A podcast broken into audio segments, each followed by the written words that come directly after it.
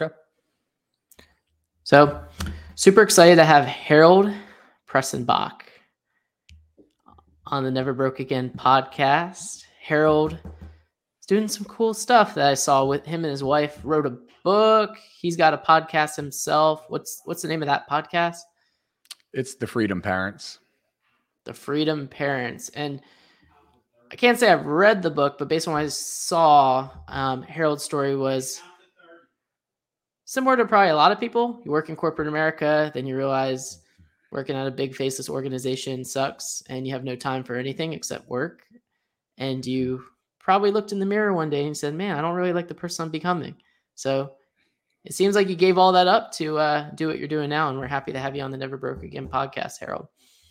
Yeah, happy to be here. Uh, like I told you before we hit record, I love the name, Never Broke Again. I think that's uh, super important, and I think it's it's part of once you learn how to uh, earn an income, a significant income, uh, you have so many tools in your arsenal that you never can go broke again because it's all up in your mind, right? mm-hmm. Totally. And the thing working at corporate America, a lot of people don't understand is they're like, man, my job's so stressful. It's like, well, if you're having a bad day at corporate America, you could just chill and you're still still going to get paid for those hours. But when you leave that, you got to figure out how how do I get convince people to give me money? right, right. It's uh, well, we we actually so I worked corporate America. So a little bit of our backstory. Uh, I worked corporate America out of college because I did like the. Mm-hmm. You know, the American dream, go to college, you get a degree, you get in debt to go get a job that doesn't pay nearly enough income to pay back the debt that you incurred over the mm-hmm. years, at least for most people. party most for people. a few years. Right, Have right. You're, fun. Exactly. Uh, so for most people, at least, and um, or majority, if that. But I remember I took a time off for. I think what really motivated me was I took a spell off right around my junior, between my junior and senior year in college, and people said, "Oh, you'll never go back," because statistically, people never go back. But I think my dad did the best thing for me, and he worked construction. I mean, hard construction and I was working six months in New Orleans heat on a probably a hundred pound jackhammer, jackhammer and roads with a bunch of convicts. I mean, half the people I was working with were ex convicts, and it was just it was just who who who they were and what they you know where they came from. Coolest people in the world, most interesting. But uh, I was just like, yeah, I need to go back and finish this off and get this degree. And uh, so I did that, and I got hired through a MTP program for Fortune. I think they were a Fortune 400 company at the time. MTP, what's that? A, a management training program. So okay. they, uh, yeah, so they flew me out to Texas. I did some training there for a couple of weeks, and uh, I was a glorified assistant manager for a branch. And uh, over the years, I worked myself up to to the head to the head honcho of of two branches actually Mm-hmm. And but it's like you said, you were trading hours for dollars. Um, you it was a long commute. It was basically I was leaving my family when they were sleeping at night and getting home when they were sleeping. So it was like just this cycle of how long can I do this? So I did it for about mm-hmm. seven years. Uh, through that, I learned a lot though. I, I, don't regret it because I learned a lot of sales, like mm-hmm. communications mm-hmm. and building rapport a lot of stuff that I use to build what I built today. So I, I did take things away from it. Uh, so those of you who are listening who's kind of in that kind of rut maybe or kind of in that corporate thing, you're kind of like got one foot in, one foot out. You got some skills you're acquiring. Lean into it and and and and see how that can can help you move forward and, and what you really want to do. You know. Yeah, I mean, at what point did you start to get into your mind? I need to get out of here. Was it was it year seven, year two?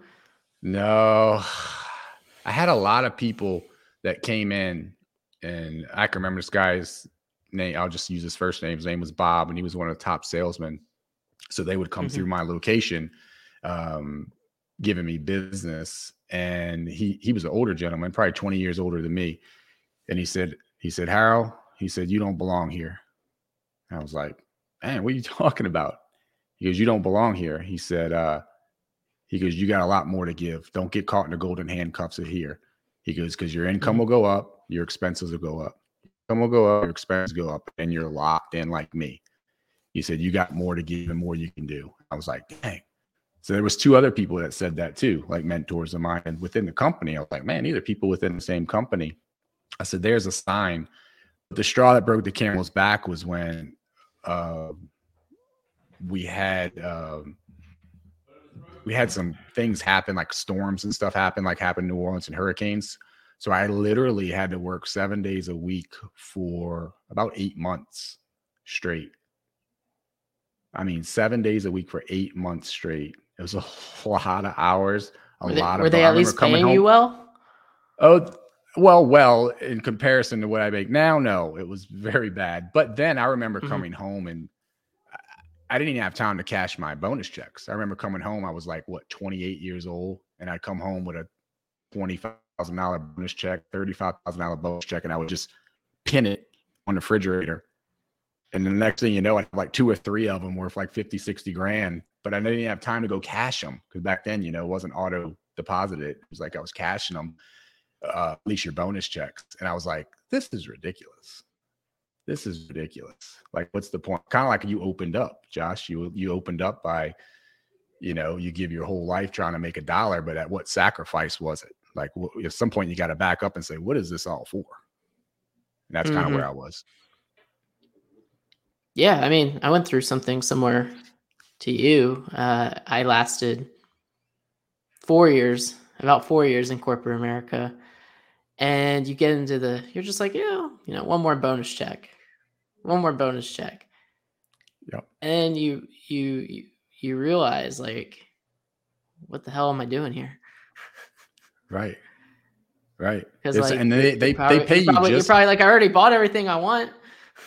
Well, yeah, at 20 something years old, you, are darn right. I owned my first house at 23 um, mm-hmm. or 24, somewhere's around there, which is, I don't know, these days, who knows when, if that was, I think back then it was, it was pretty rare, or at least amongst my friends at that age. And uh, and what I realized about corporate America too was they pay you just enough to where you don't quit. You know what I'm saying? Like they pay you just enough to where you don't quit, um, but not enough to really, and, and, and not enough for you really to to to really achieve what you want to achieve or, or do what you want to do in life. But that's that's the game, you know. So we got out of that and I think that was a big turning point for me was I find when my back's against the wall, we we tend to really get motivated. We just had a conversation yesterday with my wife about that. But so we wrote a business plan and I always was a mm-hmm. I was an ex-athlete and I was in health and fitness. And my wife started personal training and I helped her get into that.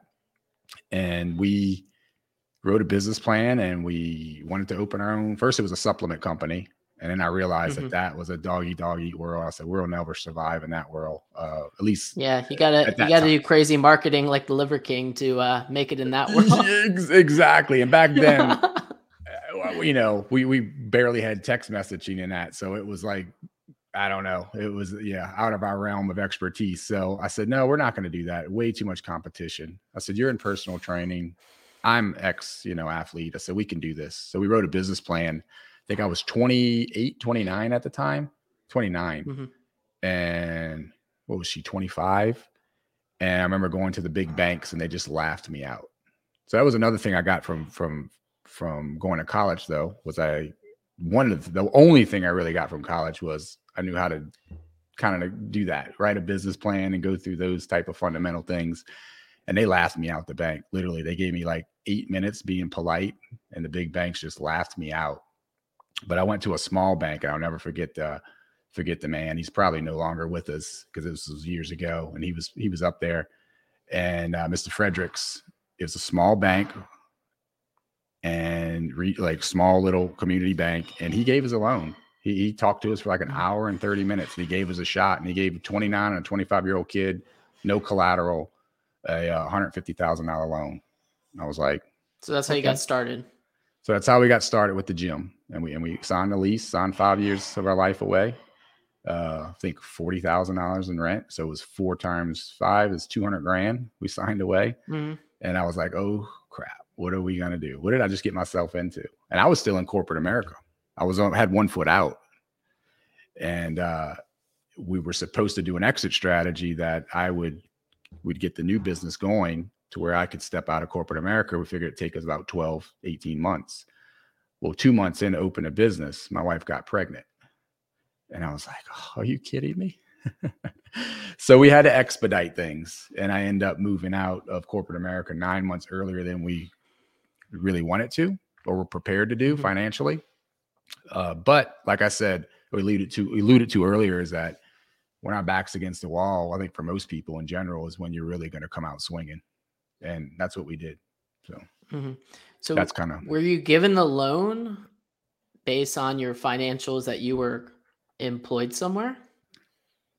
Yeah, I mean that helped. I think at the time, I think my average, I was probably averaging around 75. But when I said uncollateralized, I mean like we had nothing to put up against it. I had no equity in my house. We had nothing. You know, I had maybe 10 grand in a savings account. So yeah, it was based off of a goodwill and a handshake, like literally a goodwill and a handshake, hmm. and based off my income, which was probably at the time was between 75. It, it fluctuated 75 to 100 grand a year. I think my a high year might be 120. You know, mm-hmm. but but I mean that was that was some time ago. So oh yeah, was that, that was, 10 years ago? Was, 20 years ago? That was probably 12 years ago. Yeah, maybe 14, 12, 14. Yeah. Gotcha. So that's probably yeah, making, 14. So you, would probably be making like 200,000 plus based on yeah to put in perspective today. So you had a kid, you have a kid on the way. You have your whole business plan is now uh, in the fast track. How do you how do you find people to to fill this gym up? You know, we I think that's when we really got well first she she had some good rapport with some of her clients so of course some of them came over uh, and that helped. Uh, facebook and all that was kind of i don't remember when that came but it was right around there. It was kind of new and mm-hmm. we started doing like crazy videos. Like we just started doing wacky wednesday videos and i was like i said i came from an athletic background and I could do like crazy stuff, like just balance and stuff and exercises. And we started doing wacky Wednesdays, and I do I do stuff like that, and she'd post it, and it caught people's attention. And we would do like uh, healthy Thursdays, and we'd give recipes. Like we were just back then, just giving value, giving value, making deposits, making deposits. Uh, and I think then we started doing these healthy gatherings where we started saying, Hey, you want to do races with us? And we do local 5Ks. We'd recruit people. We'd take pictures. Mm-hmm. So we'd always built the community. We always show community. And it start with five people, six people. And we realized, man, people want to belong to a healthy community. And mm-hmm. we just started growing that and holding people's hands, going to grocery stores, like not getting paid for it, like literally just making deposits, making deposits with people that's kind of how it started. Mm-hmm. So while you're making these deposits, what's what's happening on in the background? Well, that's when you know, like most entrepreneurs, I was the janitor, I was the accountant, I was mm-hmm. the sales, I was the trainer, owner, operator, manager, all the above. Like we would literally go there on Sundays with a mop in our hands and uh, clean. Like it was it was endless. And it was kind of like at some point we were excited, but when that excitement wore off a little bit and you started hiring employees, I realized, man, I jumped out of one frying pan and into another. I mean, you know, you, got a frying pan into the fryer. Yeah, you know, you think, oh, you, you don't own a business. That business owns you. Like the business owns you. And when I came to that realization, and my wife didn't want to let go of it. She was just like, it was like her baby. It was kind of like an ego attachment thing. And she'll tell you that. So I'm not saying anything that she wouldn't say or has not said. And I was like, we got to go. Like this, we need to bounce. This will be, we'll be slaves to this forever. And we made a lot of good relationships. We had some, some, some wins and some victories. We had some high months and some low years and whatever. But it got to where competition got harder and thicker and I realized that my top trainers were making more more money than me when I boiled it down to hours. And I was like, but all the crap rolls downhill to me. All the responsibilities roll down to me. When someone quits, I'm the one that needs to step up. So it was like, we need change. And I remember waking up one morning and I got an alert on my bank account and it said that we only had X amount of dollars in our account. And I was like, Wow. And we had a line of credit with the bank. It was pretty much maxed out. And I looked at my wife and I said, I don't know how much longer we got. Like, this is bad. I said, and I'm going to make payroll. So if we got to put it on our credit card or what, we're going to make payroll. I said, we need to do that or we're going to get a bad rep in the in the community. I said, that's just the right thing to do. So I some kind of way put my sales hat on and I called in my top clients and I said, Hey, would you guys mind paying up front for a year? And I had eight out of 10 of them sign up for a year. And they gave us, I think that gave us like $50,000 or something like that. Because our personal training, it was a boutique gym. So our personal training mm-hmm. programs are like four to $800 a month. So a year up in advance was eight to ten thousand dollar contracts. So it, it kind of floated us to give me kind of a breath of air. I could breathe. Mm-hmm. And I told my wife, but I still want out because this is temporary. So um, that was then we pivoted to the next move, which was how do we get an exit strategy out of here? Mm-hmm. And what makes you th- feel like that passion for this gym that you put so much time into just fizzled out? You know, we I think we just it's it's kind of like um it's the book The E Myth, really. I don't know if you've read that book, mm-hmm. The E Myth. Phenomenal book, but he talks about there's technicians, there's managers, and there's entrepreneurs. And a lot of times people are phenomenal technicians and they get into these opening these small businesses, but they have no management skills. They aren't entrepreneurial. They don't know marketing. They don't know. And honestly, I teetered on the side of some management skills because of my corporate America. Had the technician because me and my wife could do personal training, but we were missing other things that we were kind of learning on the go. Uh, but mm-hmm. I think the biggest thing was employees, to be honest with you because we couldn't pay them these you know these incomes to to make them excited that they were just kind of going through the motions and it, it, just it was tough man. So i lost that love and feeling i guess for mm. owning the gym but not for health because there were people's lives that we would impact and we'd see change and it'd give me goosebumps that we still talk to to this day that were part of our gym community 12 plus years ago that text me still today occasionally I, I, get a text message saying thank you. So that's powerful mm-hmm. yeah the health space is definitely a uh, popular space to be in especially with the rise of social media so you're done with the gym you've been out of corporate America for a little bit. You had, I'm sure you had your kid before you exited the gym. So, yeah. Well, we had three kids. What's that relationship?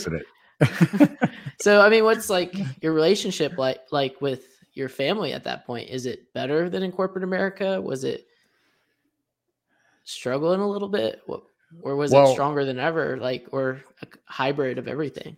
Well, well, there was a little. There's a little part of the exit strategy too. Was it wasn't just exiting because I told my wife. I said, "Look, we have two options." I said, "We owe. I think at that time we owed sixty five thousand dollars in debt uh, to the mm-hmm. bank." So I told my wife. I said, "Look, we have two options. We can I already talk to the bank. Had a great relationship with the VP, and uh, I said we can fire sale, back a truck up, fire sale all the equipment." probably make 30 grand. We'll owe 35, 40 grand to the bank.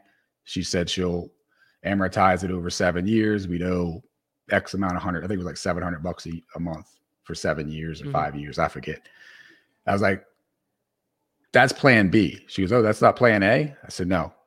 I said, Give me one year. I said, Let me see if I can get this back in a black without me being uh, like removing myself from the business because a lot of times people have businesses and they'll call it Joe's coffee shop. And if Joe ain't with Joe ain't there or, or whatever, then you know he's part of the business. How can you sell it? And we were part of we were a big part of the business. So I said, I'm gonna have to back myself out of it and make this thing function to where someone could come in and say, Oh, it's a business in a box, I can buy it. So I traveled to New Orleans, went to a conference with a guy named Rick Mayo. He's pretty big in the fitness industry. He's still kicking to this day uh, pretty hard. And I just absorbed everything he spoke about at that conference. In some kind of way, uh, the guy I was with knew him. And at the end of the conference, we ended up going to dinner with him in New Orleans, a nice restaurant. He gave us all his secrets and paid for dinner and bought his dinner. I'll never forget that. He probably don't even know who I am to this day, but I, but I always remember that. So I went back and I implemented it, and within six months, uh, I removed myself from the business. We took a little bit of a hit by losing clients, but we had it actually turning a profit without me even being there. And I said, okay, wow. And for a minute, Josh, I thought, oh, wait a minute. So what if I grew this without me? And I was like, my wife looked at me. She goes, don't you dare. She said, We're getting out. So we, we kind of planted a seed to two people. We didn't go public with it, but two people, we just planted seeds that we wanted to sell it. First guy was a trainer. He was too broke. He he he, he wanted to buy it for like he said, All I got is 10 grand. I was like, I can't do nothing for you on that. The next people came in, they were semi-successful in other areas, and he wanted to buy it for his wife, who was a fitness mm-hmm. enthusiast mm. in the community. And they bought it so we ended up paying off our debt and we made a significant amount of profit uh, for for us in that time frame and paid off some debt all our debt personal and business and we said what's next and that's when we started um, leaning into what we were doing do now so mm-hmm. going back to that dinner how did how did you get to that dinner well the guy I had helped you yeah because i had did some a mentor of mine kind of became a partner of mine, and we did actually did a, I'd say a semi failed, I won't say semi successful uh, license agreement with the gym I had, and we sold a license agreement in California, and he helped mm-hmm. put that deal together. And he had mentored me through some things. He was pretty big in the fitness industry, so we had a relationship, and he flew down with me because he was trying to help me create my exit strategy and maybe to do licenses agreements as a, as a side thing. So we'd exit, but then we'd go sell these licenses agreement. So he had a he had a little bit of a relationship with that guy, and so he did what he did. He's very charismatic, and he hooked up the deal. And all of a sudden, he's like, "Hey, we're going to dinner with Rick afterwards." I was like, "What?" I was like, "I'm all in. Let's go." And we we went afterwards, and it was the conversation's a blur. I just remember just taking notes and I remember my guy at the my, dinner my table. At the dinner table, I'm taking notes at the dinner table at a nice restaurant, and I'm in gym clothes too because I wasn't expecting to go to out afterwards, you know. And yeah, I don't even remember what restaurant we're at. I just know it was not, and I know New Orleans, but I don't remember because I was just so focused in getting digging myself out of this hole, my family out of that hole of just mm-hmm. You know being in, in massive debt and that cyclical process of that that I was just like, I'm going to get everything I can out of this. Yeah. And, and for someone who doesn't understand, how does the licensing deal work with what you were doing? Yeah, we were. So I'm not a, I'm not a pro at that.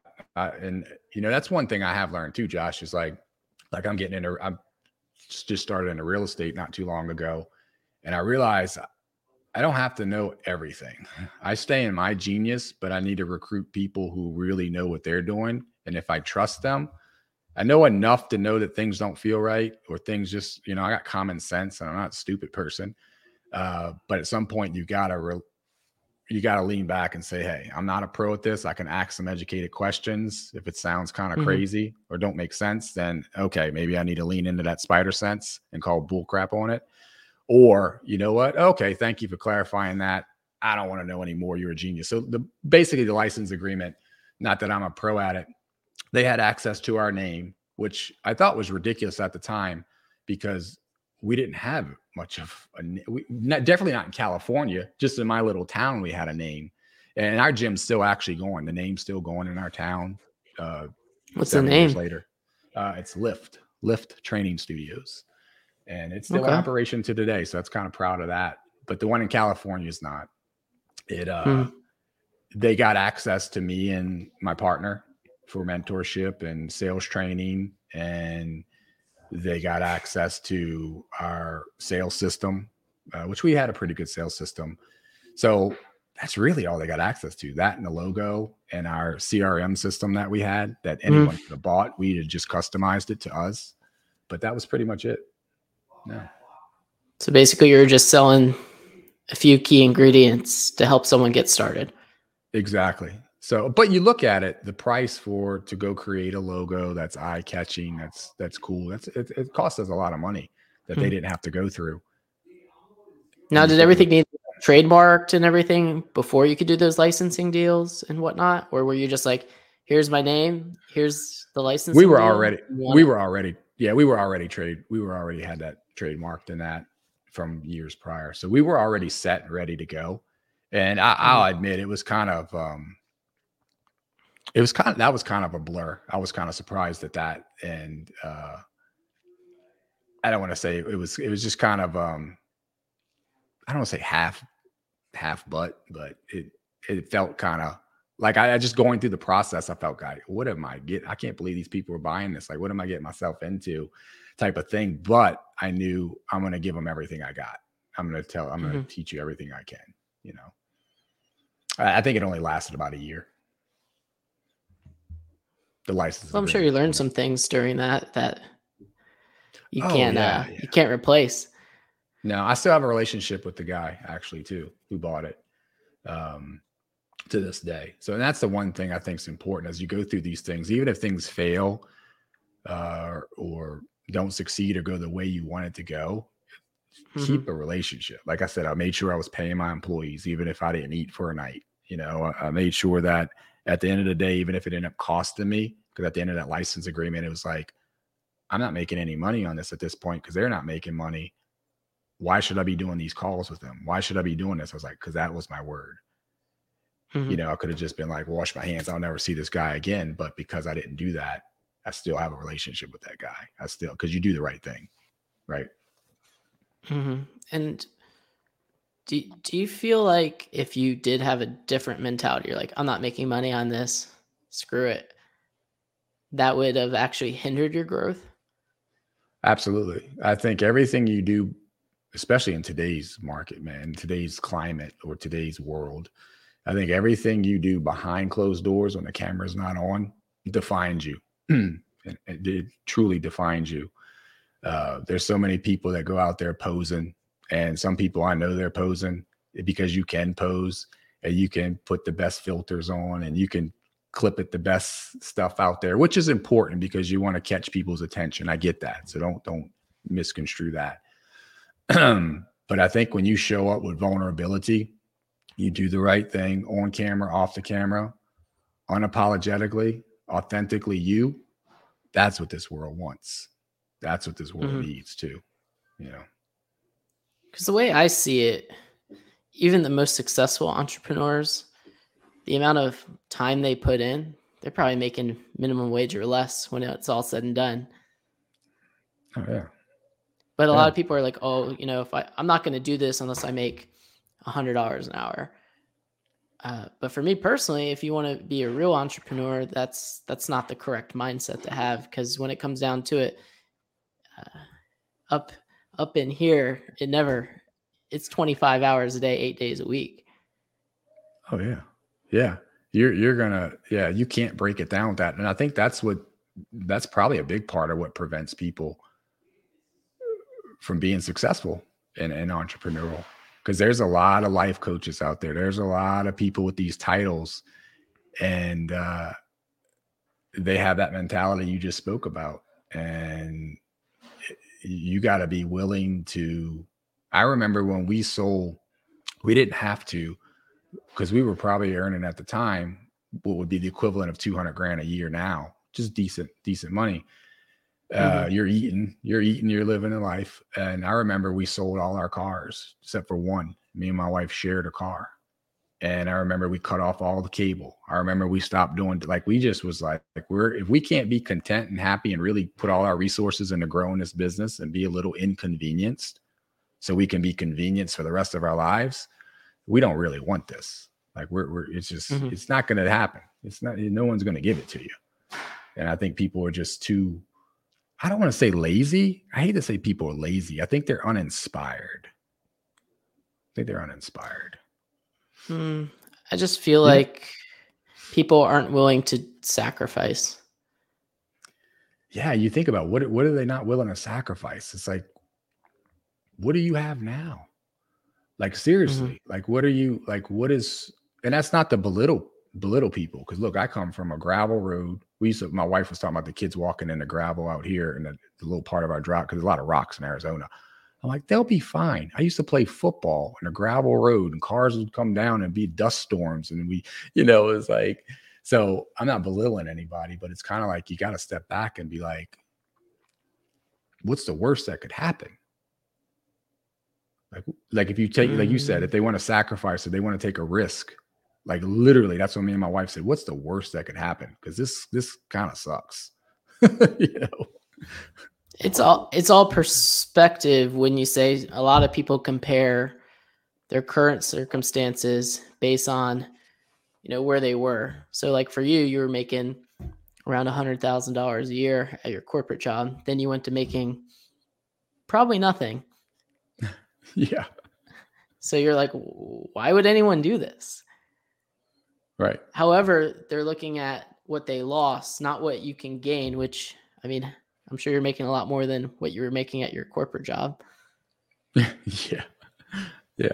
Probably in, oh, yeah. Yeah. Uh, yeah. I'll probably make making my corporate job now in a half a day where I had to work a year in a corporate job. So, yeah, big difference. yeah. But I mean, how long did that take to get there? Well, that's exactly it. You know, I'm in my, my wife's just turned 40 and I'm 40, just turned 44. So, hmm. it you know i wish we'd have learned 10 years ago what i know now. That's why i try and speak into my children and i speak into others. I'm like man you you don't understand. Be patient. Be patient. Be patient but continually growing. Continually getting out of your comfort zone. Uh, mm, yeah. i tell my wife mentality. i don't want to i don't want to buy anything. I don't want to buy any houses. I don't want to buy nothing she made me she she didn't make me but she wanted you know eventually you got to move in with your soon to be wife. And, uh, you know, I had a house, I sold the house, gave it up. And she's like, well, eventually I want a house. It's like, well, we can, we can wait for that stuff. Let's, right. Let's, let's see how low we can live. It's, you sound similar to what we did. That was a point. It was a pivotal moment in our life when I said we say we sold all our cars. We didn't have to. We had the money, but I said let's let's get let's lean out. Let's lean oh, out. I still I still Uber on my way to work and on my way right. home. Yeah, I made yeah. nine dollars on my way to work. That pays for two gallon, three gallons of gas now almost. Well, think about. Well, I'm driving. Think, I'm driving for free. exactly, and think about you could probably get work done too. Like if you did, you know, depending on your work, you could probably get sales calls done in the back of that car. You could probably do typing or do writing or do whatever where you couldn't when you were driving. So, no, I think no, I, I I drive Uber on my way to work. Oh, you drive, so you make. I see what you're saying. Yeah. Yes. I'm like, I'm already commuting this way. Let me see if I can make money on the way there and on the way back. It's like, oh, I make twenty dollars on my commute to work, and gotcha. I, and that's something I tell people. It's like twenty dollars extra a day. How do you make twenty dollars a day? That's pretty doable. That's an extra seven thousand dollars a year plus. Now you're like, all right, how do I make forty dollars a day? Yeah, and you were going that way anyway. Like you were driving to work yeah. anyway. That's what you're saying. Yeah. Yeah, you're just maximizing. Yeah, I feel like time. the mindset people have is like, well, I don't want to have roommates because you know I I don't want to clean up after people, or I don't want people in my car because they're gonna get it dirty. Uh, but those are the people who are in their corporate job, like, yeah, I hate my job. It's like, what are you well, gonna no, do? You bring you you bring up a good point, and that's where people people want to be here. And if you can't see, I'm holding my hand up high. like people want to be here, but they don't want to go through the journey to be here to be there. Mm-hmm. And what I mean by that is like when we were just starting out, we had to, we didn't have to, but we kind of had to. When we were starting personal development and we'd go to conferences and that, we used to share rooms with practical strangers, kind of, sort of. We'd share hotel rooms with them. And I remember I'd go to the bathroom in the lobby because I didn't want to use the bathroom in the same hotel room as these people. But we got uncomfortable and did these things where now I will never share a room with nobody and I'm going to get the biggest, baddest suite there is because to me, it's the same as back then as a Motel Six, right? But I had to go through that to get where I am now. Uh, and people don't, we're not willing to go through it, you know? Now it's cool that you can get the biggest, baddest room. But on the flip side, if you were to share rooms with people at these conferences, what what kind of relationship does that build with other people? Well, see, when I get the biggest, baddest room, so for instance, when I, I try and get the biggest, baddest suite I can when I go to these conferences, because I'll have people I invite to the conferences and I'll host cater parties in my suite. And we'll there have you go. There's every secret. night. Yeah, every night. So I'm like, how do I use this room? Because trust me, I could stay in the smallest room. So I'm glad you brought that up. Like there's a twist to it. How can I leverage this beautiful room? And it makes people level up in their minds because they get in this room and they're like, wow, look at these views. Look at the service. You know, look at, we were at the Ritz the other day in Atlanta or uh, last, I'm sorry, this past summer. Most people that are coming up that we're mentoring, they, they don't have that experience. And they come up to the suite and they come up to food catered and they're just like the room service and the, the quality of service. It gets them dreaming and it gets them saying, Hey, I want a piece of this. Yeah. Mm-hmm. So it's more than that than just a room. Yeah. And that's what a, a lot of people don't talk about is consistently turning something from an expense, which a big room would be an expense, sure. into how do I turn this expense into some sort of producing asset in some sort of way, which most people associate with making money. Like, what's my return on investment on this? Mm-hmm. Versus, it seems like what you've done is how do I turn this into generate more relationships? And then those relationships will eventually turn into something. Yeah. It's how can I, uh, the relationships and how can I give people experiences that they, that gets them out of their rut you know, most mm-hmm. people are just in a rut. I heard it said before, and I've used this a lot because I truly believe it. Is the way he said it was the, only difference between a rut and a grave is six feet, right? And too many people are in a rut, and it's so hard to get out of a rut because if you think of a rut, it's like a deep track in a road, right? That gets there. Usually, it's like well, I come from New Orleans. I think you guys are in Florida and it's like it is hard if you get in a rut and you're driving to move the car out of that rut. Like it takes a lot of force to get out of it. You know what I'm saying? That's mm. how people are in life. Like you have to disrupt patterns. You have to like uh, help them become inspired. So back to the point is like I, I recently bought, uh, well, a year ago, uh, a Can-Am. My wife was like, "Why you got this desert dune buggy like Can-Am, this thing?" And I was like, "You know how many people we can invite in town and I could take them flying through the desert and going shooting in the woods and target shooting and take them to places that most people can't go and have them mm-hmm. experience these things and build relationships. Who's like, gotcha, buy it. mm-hmm. so well, how do you do that when you don't have money? When you don't have like these cool ways to well, bring people in? How do you get creative with in that sense? Exactly how we did when we started our gym. When we were dead broke, uh, was we'd invite people to 5K events. Like for us, it was health and fitness. So we invited for so in that space, it was like let's invite people to a 5K. Though there's people that can't run 5Ks. Well, guess what? I would run or jog with people that could, and I had my little group of people, and my wife would walk with some people and walk and jog. And then we'd have like a healthy happy hour afterwards where we'd invite people to lunch afterwards to wherever the local 5K was, or we'd invite people to uh, to our house for um, any type of community gathering and, and education and and just really bringing them closer to where they wanted to move to. Ours was health and fitness so i keep leaning on that.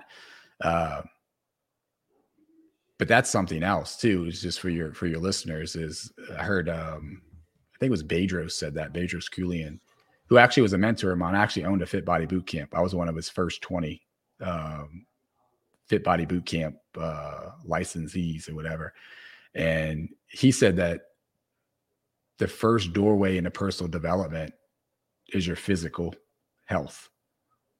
Mm-hmm.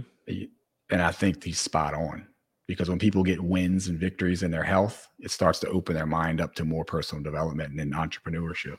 But anyway, I don't want to get down that rabbit hole. Sorry. no, that's true. I mean, you're only a certain age for a certain amount of time. So if you start focusing on your health in high school, it's going to be a lot easier than if you start focusing on your health, even in college. Because just like investing, your health can compound positively or negatively over time. And I feel like we're seeing that a lot with the, the older generation that just worked, worked, worked, worked, worked, and then didn't, mm-hmm. you know, take, you know, take their health into any sort of consideration. So I, I, feel like we're starting to see that. But now I feel like there's some sort of shift. I go to the gym, it's slammed. and people are right. like in there looking serious. I'm like, man, these people are spending like 100 100 200 dollars on their outfits at the gym. I'm like, what's going on here? That's yeah, yeah, not no, how the gym was back in the yeah. day. But they're building traits, Josh. They're building discipline, right? And that, that's something that's important mm-hmm. for entrepreneurship. That's why I say it's a doorway to all personal development because you're building traits, you're building discipline, you're building routine, you're building structure, you're building consistency. You're that's things that you could just take and move over to grow in a business and that work ethic, and it'll work equally the same. Mm-hmm. So that's a that's interesting. I don't know how we ended up here, but we ended up at this point. Yeah, I apologize because because I'm a health and fitness guru, or not guru. No, not not about that, no. but it's in, it's interesting because it's like, hey, just get to the gym first. Like for someone who's just starting, just get there. Just like, hey, yeah, I don't care if you go to the gym and use the bathroom and leave. Just get there. Right. Uh, you know, taking that next step is just like doing it, and I don't know if you feel this way, but essentially your life doesn't really change other than the things that you could buy when you take that first step. And then you quickly find out that none of it really even matters. oh, right. Well, yeah, that's a whole nother philosophical topic that could probably go an hour on. Uh, but it's it's so true. That's so true. And I think that's when um yeah, that's a whole nother we could get because I, I told that. I told my wife I'm like, what kind of house do you want? You know, yeah, uh, they they know what kind of house they want from a very uh-huh. young age, just like they know what kind of person they want to marry. Girls have all sure. that, women yeah. have all of that figured out. And it's like, well, if you really want that house, then we're gonna have to we're gonna have to live like this for a while, because right. if I was to go get a normal job, we will never be able to get the things that you actually want. So our chances of getting that would be zero. And I feel like a lot of people want to do things, but they don't want to take that risk. But if you don't take that risk, you have a 0% chance of ever achieving that goal. So why wouldn't you do it? Well, you're spot on. It, it ties into a conversation I. I always have these conversations with my daughter, and I, I'm hoping that they pick up on this wisdom to where when they get older, they're going to be powerful ladies and powerful women. But uh, she's very shy with my oldest. And I told her at the restaurant, I said, Hey, you need to ask the guy for a box for your food. She goes, No, I don't want to, you know, her leftovers. And I was like, What's the worst thing that could happen? I don't know. I said, Well, don't you know that no will always be the answer if you never ask? She was like, and she actually sneaked in. She said, No is always the answer if you never ask. And it's to your point of if you never take the risk or you never take the chance, then it's always going to be a loss. It's always going to be a no if you don't take the chance, if you don't take the shot. You know, it's like the basketball player. He doesn't take the shot, then he's always going to miss. You know, he's never going to score. Um, mm. So yeah, it's it's it's it's so true. And I, I think one of the things too is you you guys seem to to speak a lot about, like we're talking a lot about being. Some people would say frugal, or I like to say lean out, not physically, well physically, but also in your finances and your expenses. But I think one of the things that I didn't learn till older that I wish I'd have learned younger was like not leaving, like having my money work for me and not know mm-hmm. and, and knowing that it doesn't always have to be a home run. I was always like, oh man, if it's not a home run, it ain't worth it. No, there's little investments that I know will never be a home run. They're base hits. And I'm okay with a base hit because otherwise my money that I worked for, I don't want to work twice for the same dollar. So I put it in things because it's sitting stagnant in a bank, especially right now. You're losing money. So be okay with base hits. Have your money working for you while you're still bringing in your earned income. And I wish I'd have learned that 10 years ago. And I think I learned it like I, no, I didn't learn it. I read about it, I heard it, but I didn't know it mm-hmm. because to know it is to do it. Right. That's the difference. A lot of people, they, mm-hmm. they hear things, they talk about it. Uh, you know, they write about it, but right. You don't know well, it unless do, you do. Why do people well, why do people hold cash? Because they're scared. security. It, it's a false sense of security. It's like, oh, yeah, I got exact false sense. There you go. I got, yeah. I got I got 20 grand in the bank, you know, I'm good. But at the same time, y'all everyone needs to have cash on hand for certain sure. things. However, if you can produce something that's going to spit out five grand a month, five hundred dollars a month, and your cash is at zero, you're like, well, every month I'm going to get five hundred bucks. So if I get a nail on my tire, it's like, all right, I might have to throw it on my credit card, but I'll just use my, I'll use my money to fix it. Or it's like, hey, like I got this income producing vehicle. Let me drive my way to work and on my way home and I make 20 bucks. So if you make enough 20 bucks, like Netflix yeah. does, 9.99 a month, you uh you can have a couple billion dollars in the bank. Yeah, then it comes based off of volume. You know, a hundred, mm-hmm. hundred percent. It could be based off of volume. But I think. So would you say that was the most important thing you learned? Was that is having assets versus just cash, which cash is debt. It's a it's a promise to pay. Cash is cash is dead, but I, it's it's it's required obviously for investment. But I think the one thing that I learned that I was a slow learner on was for this is Grant Cardone all the way. Um, he talked about you, your first goal is how to make money, right? You need to learn how to make as much cash flow as you can, right? That earned income. But then it's to how do I keep that and how do I multiply it?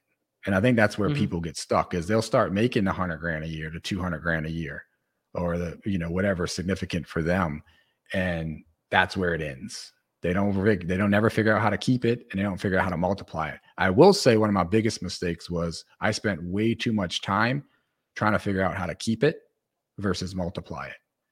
Meaning I was always trying to find the tax loops and the way to, to minimize taxes way too much time and it was like just make more income pay your share and just multiply the hell out of it.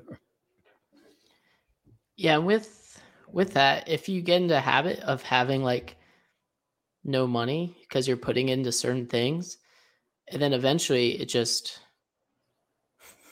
you, don't care if you have $10 in the bank because you know you're going to be able to just get more of it and the more comfortable I feel like you can get with being able to live lean and mean, like you said, the, yeah. the stronger someone someone can become. Hundred percent. That that's that philosophy. Stay broke.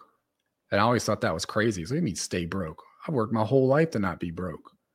But it's to what you just said. It's stay broke. It's like you you make your earned income and you put it back into something. You invest it back into something. And I know there's some people I would ask the same question. I'd be like, but how do you have investments? How do you have people to to do investments with? And that that's when you're building relationships. Like I flew out to Texas last year to go to a great conference, great keynote speakers.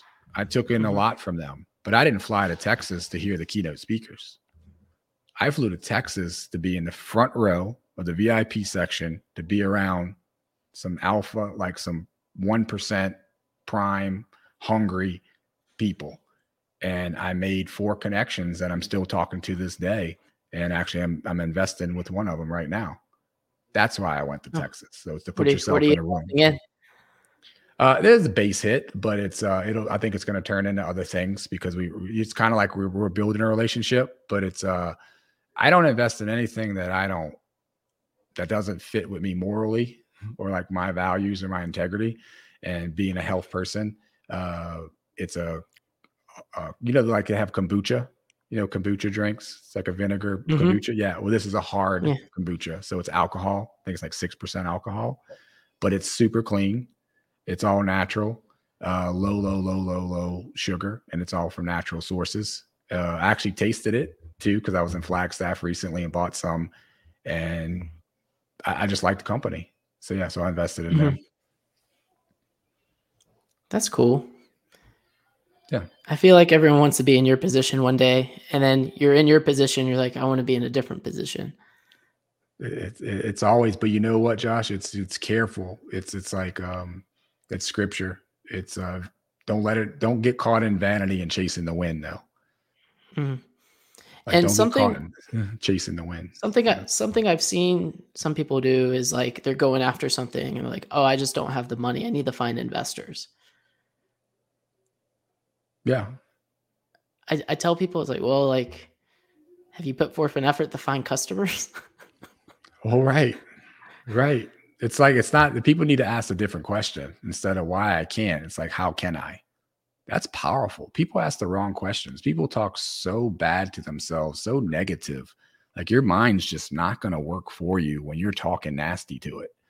Like, you know, you got to talk positive affirmations. You got to ask the question, well, how can I? If I could find the money, how could I?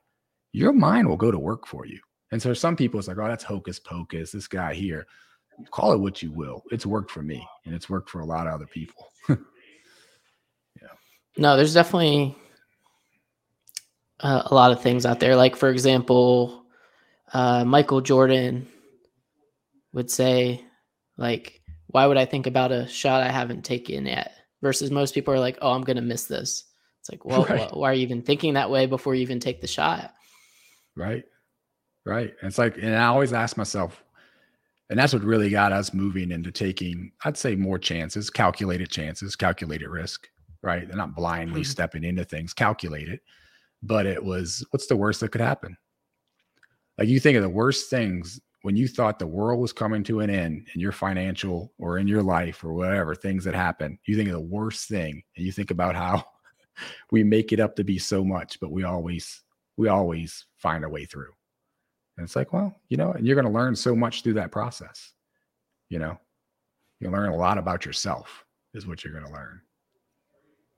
Mm-hmm. And it's required. Yeah. if you don't like yourself when you have no money, if you don't if you don't like yourself when yes. you have no money, you're not going to like yourself when you have money. Yeah. It's do hard things. I just told my son that. I said do hard things. Taught just recently taught him how to ride a bike in 3 days and uh and just 15 minutes a day. And he kept wanting to give up a little bit. And now that he's riding, I said, "Aren't you glad you didn't give up?" He goes, "Yeah." I said, "You can do almost anything in your life if you put enough practice into it. Like you become good. But some things might take longer practice. Instead of three days, it might take three months, might take three years.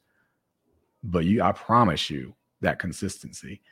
And I don't know why we, we get old, we get 30, 40 years old. We just, I don't know why people are so confused at just knowing delay gratification, things take time.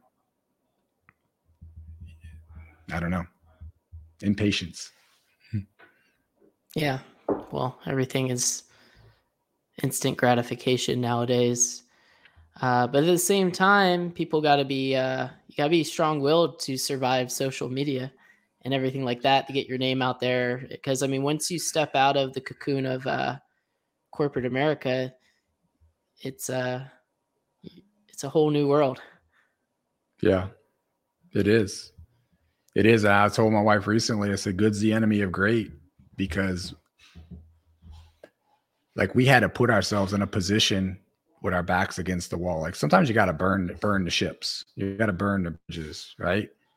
Because otherwise you're mm-hmm. not going to come out swinging. At least for us, we wouldn't come out swinging.